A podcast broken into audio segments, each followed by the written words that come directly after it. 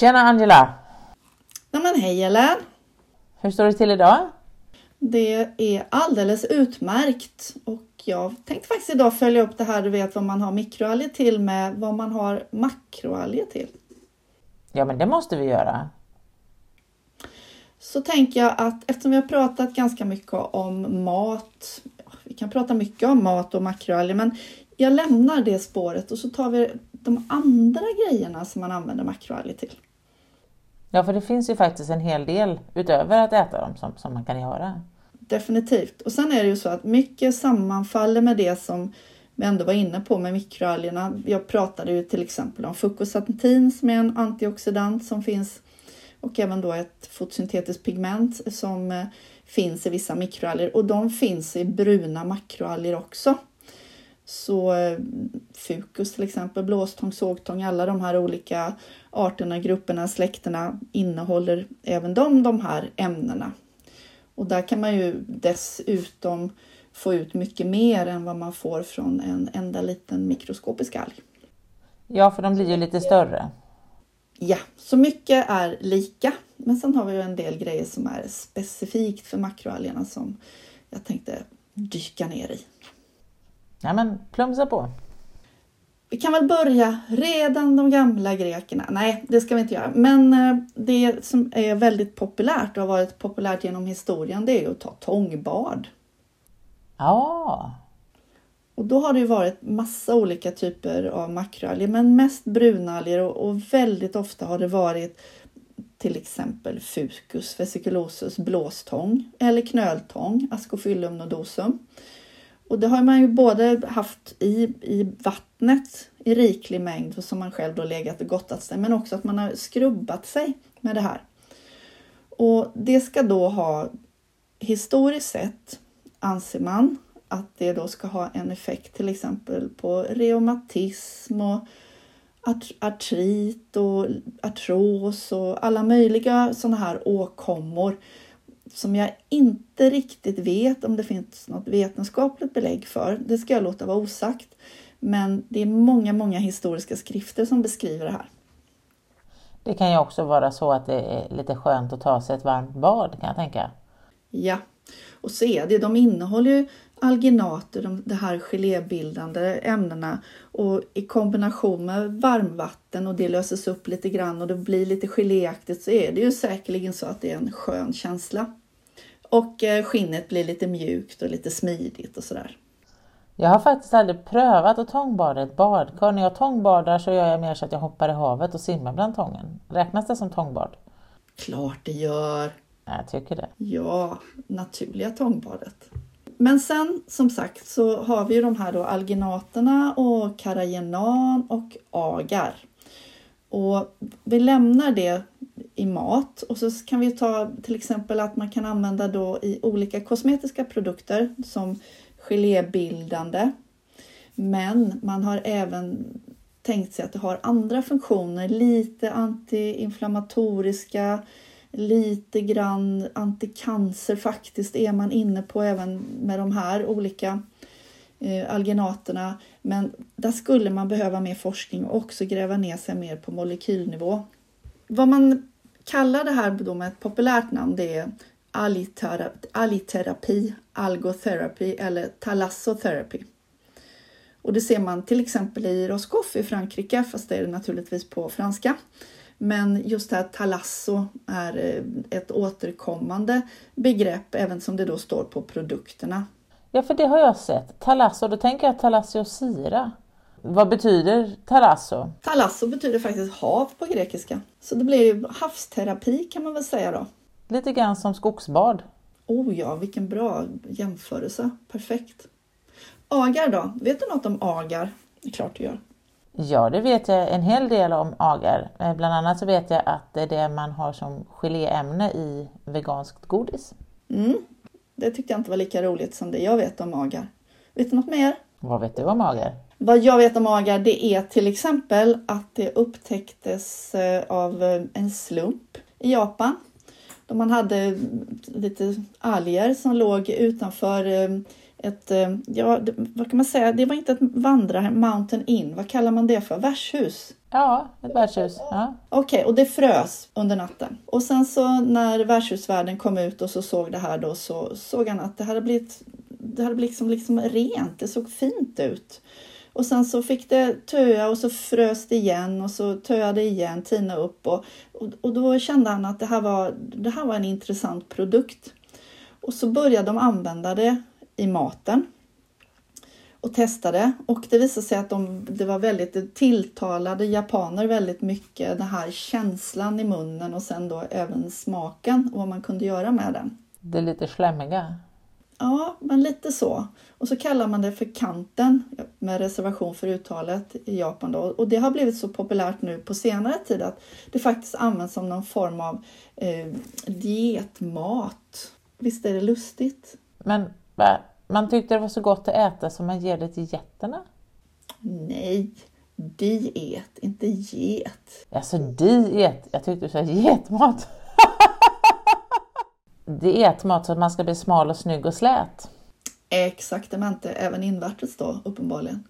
Men hur som helst så är det ju som du säger då, att man även då gör agar-agar som man kan odla bakterier på, och man kan odla jäst och man kan faktiskt även odla alger på agar-agar. Så att, men då tillsätter man ju också någon form av näringssubstrat, så det är ju inte bara själva den här agargelén.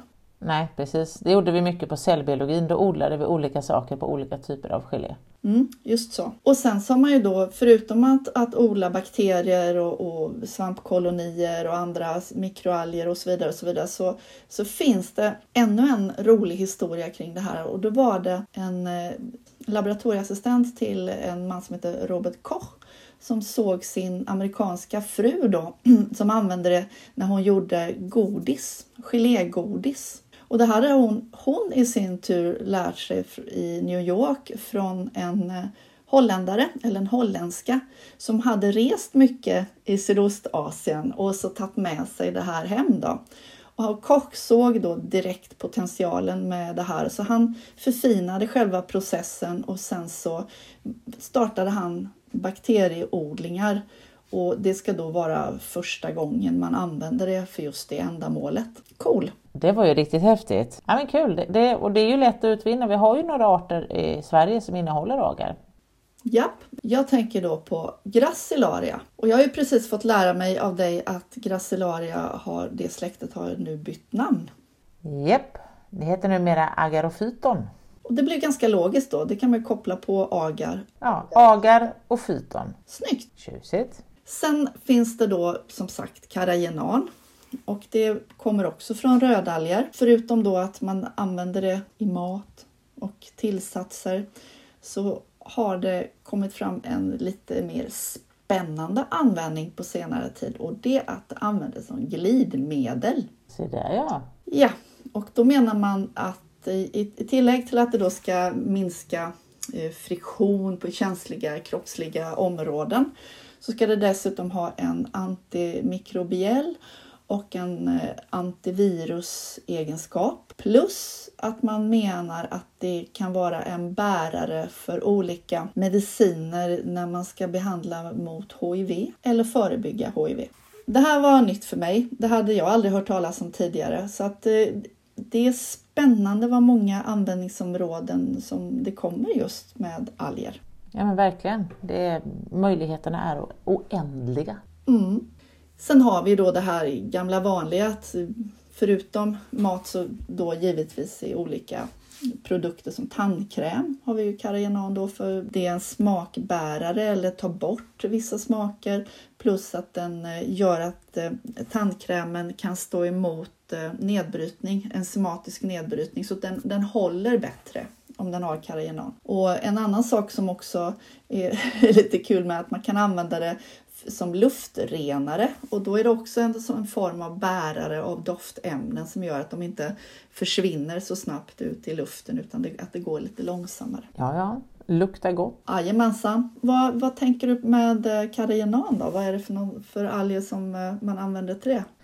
Ja, då blir det ju karragenalger, det är ju lite avslöjande då, Condrus crispus, den har vi pratat om innan. Och sen så har vi också Furcellaria lumbricalis, kräkel heter den på svenska. Men den ska också innehålla karragenan, vet jag. Den försöker man odla i, om det är Polen eller Estland. Ja, till och med så. Mm, just för att få fram karragenan. Skulle du säga att det bara är rödalger som producerar karragenan? Jag skulle chansa på att det bara är rödalger, för det känns som det känns som en av deras substanser, men jag vågar inte svära på det. Vad säger du? To my knowledge, så långt som jag vet så håller jag med dig. Mm. Men, jag vet inte om du minns, men för ett tag sedan så var det stort rabalder, framförallt på sociala medier, då att de här gräddliknande produkterna innehöll karragenan, och det var så farligt och det var cancerframkallande och allt möjligt. Kommer du ihåg det? Jag har inte sociala medier och sen så har jag mitt vanliga bullshit-filter, så det måste ha sorterats ut. Mm, men vad bra. Det var även uppe i vanliga pressen, kan jag ju säga, men mycket runt på sociala medier. Och då var det just det här att hur kunde man tillåta att det fanns i den här produkten eftersom det var så farligt. Och det baserade sig faktiskt på en forskningsartikel som väl kanske inte var helt genomtänkt. Jag kommer faktiskt inte ens att nämna författaren. Men det räckte med att ett par år senare så gjorde WHO tillsammans med amerikanska motsvarigheten till Livsmedelsverket en genomgående studie, alltså en metaanalys kring det här, och även tittade igenom noggrant vad det kunde ha för effekter. Och då är det ju framförallt, som du vet, det är ju möss som råkar illa ut i de här undersökningarna. Och då bestämde man faktiskt att när man skulle gruppera den i accepterat dagligt intag, så säger man not specified. Alltså det anses vara så ofarligt att man inte ens bryr sig om att ha en gräns för intag. Men vi kan väl säga att mer än 8 kilo om dagen kommer göra det tjosan i magen? Det kommer det garanterat att göra. Som vi varit inne på, man kan dö och dricka för mycket vatten också. Men inom rimliga gränser, då i alla fall. Nu tror jag ju inte att man skulle dra i sig ens karragenan i gramnivå per dag. Men man vet aldrig. Men var kom det här sociala snurret ifrån då? Var det någon som hade liksom... Det kommer ju alltid upp sånt här att någon får för sig någonting och läser en rubrik någonstans. Jag kan ju inte härleda just detta. Men ibland blir det ju stora svarta rubriker. Att någon plockar upp någonting som sen visar sig vara falska nyheter. Och så är snurren igång. Och så glömmer man att tydligt berätta sen att man bara hade fel. Ja, exakt inte. Vi har några andra favoriter som vi har pratat om. Och det var korallalger. Mm. Vilka var det vi hade då? Kommer du ihåg det? Då pratade vi framförallt om Corallina officinalis, som ser ut som en liten korall. Ja. Och sen har vi även pratat om generellt kalkenlagrande alger. Littotamnion, fumatoliton och det här gänget. Det kallar man ibland för märl. Ja, eller hur? Precis. Det finns den i det släktet. Ja. Och märl eller korallsand eller bara korallalg, som man också säger då, fast det här är fritt översatt från engelskan. Skördar man dem, man försöker faktiskt även odla, men det har väl gått sådär. Men man skördar dem för att använda i trädgårdar. Det har jag läst, när vi pratade om det sist så tog jag reda på lite om märl. De är ett jätteviktigt habitat i havet som man absolut inte ska plocka upp. Och att det där att folk vill ha det i sina trädgårdar är ett fruktansvärt oskick. Och det har man faktiskt slutat med, för att man insåg att man ska inte plocka upp de viktiga haven. Det är lite grann som att fälla regnskogen för att man vill ha små snygga möbler. Då ska du föra att man har skördat över 500 000 ton årligen från både levande och döda habitat, alltså döda korallalger. Men nu har det här minskat, för det man har till exempel sett att de finns inte kvar, framförallt inte i franska kusten. För de växer otroligt långsamt, det är därför man inte kan odla dem, för det kalkinlagrande alger, som du skördar dem så får du i princip plocka upp en liten sån här alg om dagen för hand. Det är en lagom nivå på det. Man har inte bara använt det för trädgårdar, alltså inte bara som att det är ett bra tillskott till jorden då när man har malt ner de här, utan även i djurfoder och som en typ av filter, vattenfilter, ungefär som man använder kiselalger, fossila kiselalger också till liknande. Men då tänker jag, då vill man ju ha ett kalkfilter. Då borde man ju kunna ta musselskal eller ostronskal istället. Absolut, självklart. Så det ska man vara försiktig med. Sen har vi ju bioplaster. Och där finns det ett jättefräckt företag, ett sånt här start-up-företag som har använt alger till att framställa skumliknande plast. Plastskum, vad säger man? Skumplast. Skumplast, tack, det är väldigt bra. Det är helt biologiskt nedbrytbart. Alltså när det hamnar i naturen så är det inte som... Ibland säger man ju att bioplaster är nedbrytbara, men det är ju inte alltid sanningen. Men i det här fallet så är det det då. Och det här använder man i flip-flop-skor. Det är ju bra. De behöver ju inte hålla längre än en säsong. Nej, plus att man använder det i surfbrädor. Jag tycker det är häftigt. Sen är det några som använder de här algbaserade polymererna att utveckla bioplast som kan användas för 3D-utskrifter. Oh. Holländska designer som jobbar med det. Och så tycker jag en som är så helt underbart fräck. Och det är designer som har gjort klänning, designerklänning baserad på sån här bioplast från alger. Och då kan man inte få fibrer av det utan man gör som, alltså man kan säga som plattor. Som blir som att klänningen består av massa små plattor. Som fjäll? Ja, det kan man säga. Det ser ut. Algfjäll? Underbart namn. Jag kände att jag skulle bara vilja ha en sån. Men det lär väl vara x 100 000 kronor. Ingen aning. Nej, och vi brukar ju sällan gå runt i klänning då, ja. Det är också sant. Men vi kan göra ett undantag om vi får en sån. Om jag får en sån så lovar jag att göra ett undantag.